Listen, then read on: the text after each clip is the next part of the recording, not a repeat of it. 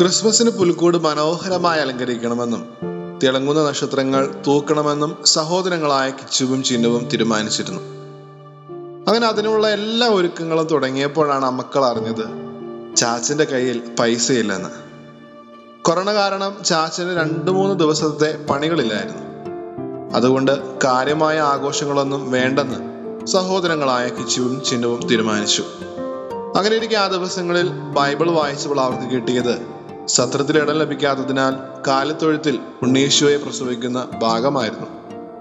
കിച്ചുവിനും ചിന്നുവിനും ഭയങ്കര സങ്കടമായി. കാരണം ഉണ്ണീശോ എന്തുമാത്രം തണുപ്പ് അനുഭവിച്ചിട്ടുണ്ടാകും? പെട്ടെന്ന് ആരോ കഥകിൽ മുട്ടുന്നൊരു ശബ്ദം കേട്ട് തുറന്നു നോക്കി. കണ്ടത് തണുത്ത് വരച്ചു നിൽക്കുന്ന ഒരു കുട്ടിയെയാണ്. ഭക്ഷണം കഴിച്ചിട്ടില്ലെന്ന് അവന്റെ മുഖഭാവം പറയുന്നുണ്ടായിരുന്നു. വേഗം വീട്ടിലേക്ക് അമ്മ അവനെ വിളിച്ചു കയറ്റി ചോറ് കൊടുത്തു. അവരുടെ കയ്യിലുണ്ടായിരുന്ന മിഠായും ചേട്ടന്റെ മനയനും ഒത്തിരി സന്തോഷത്തോടെ അവന് പങ്കുവച്ചു. തണുപ്പുള്ള ആ രാത്രിയിൽ ആ കുട്ടിയെ എങ്ങനെ പറഞ്ഞയക്കുമെന്ന ചിന്തയായിരുന്നു ആ കുടുംബത്തിന്.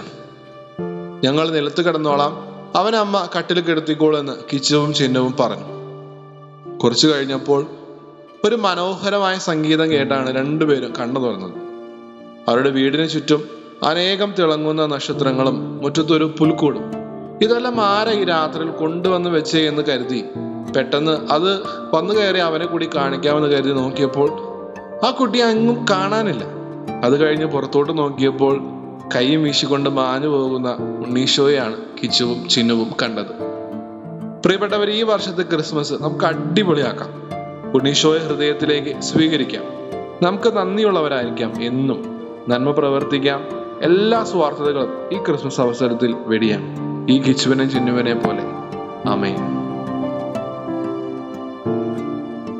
You are listening to Heavenly Voice from Carrie's Youth.